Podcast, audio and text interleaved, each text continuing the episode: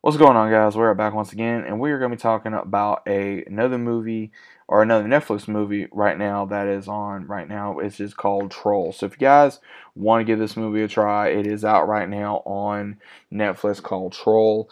Uh, first off, I will say if you guys like any kind of monster movies, uh, such as like King Kong or Kong or Godzilla, Godzilla vs Kong, or Pacific Rim anything like that, definitely first off check this movie out.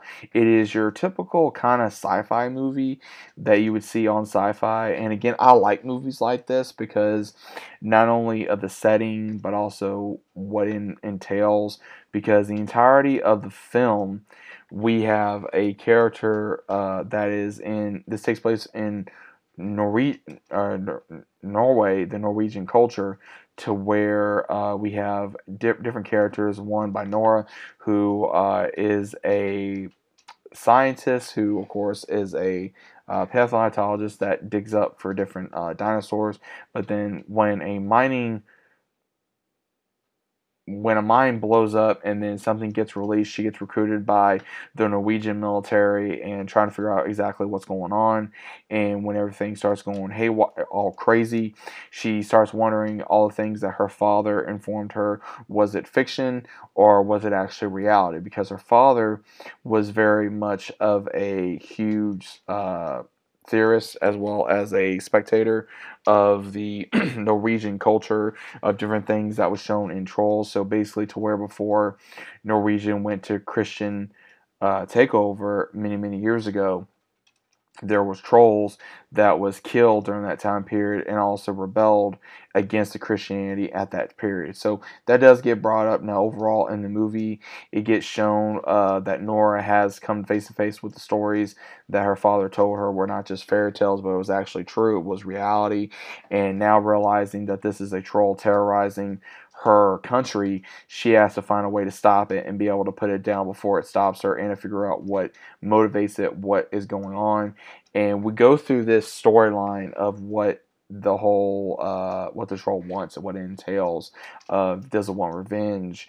Does it what exactly does it want? And later on in the movie, we find out it was uh, the the Troll King's son is what this troll is. He's the king. He's a, he's the son to the king of trolls that uh, he was punished by humans several several years ago and placed into the mountain for many years to be in prison. Now there was different things they went to. This one was uh, sunlight kills them as well as you know not direct sunlight but sunlight in general. And overall, I would say it was a good film. It obviously you could tell it was filmed. I would say in the actual language than um, over English because you could tell with the way that they did this for the movie that it wasn't sticking up to the voices. So obviously they had to put English over it so where the movie would make sense. Now overall, some people may say, "Oh, it was a shitty movie," or "It was a bad movie." There is room for a sequel with this film. I will say that with the way it ended, that we could be seeing more trolls in a second film. Honestly, I wouldn't mind seeing more of this film. Uh, I think the film overall was very entertaining. Like I said, I like movies like this. I find it very entertaining about the cult, not really the culture, but I like the setting where it takes place, and also more about human beings going up against these gigantic titans and trying to figure out what makes them tick, as well as also why are they doing this to begin with? Why what what motivates them? Why are they destroying their country, you know, if they're originally from there. Because again, this troll was uh, something for many, many, many years ago, and now all of a sudden it's a, str- a, stranger in its own land, so to speak.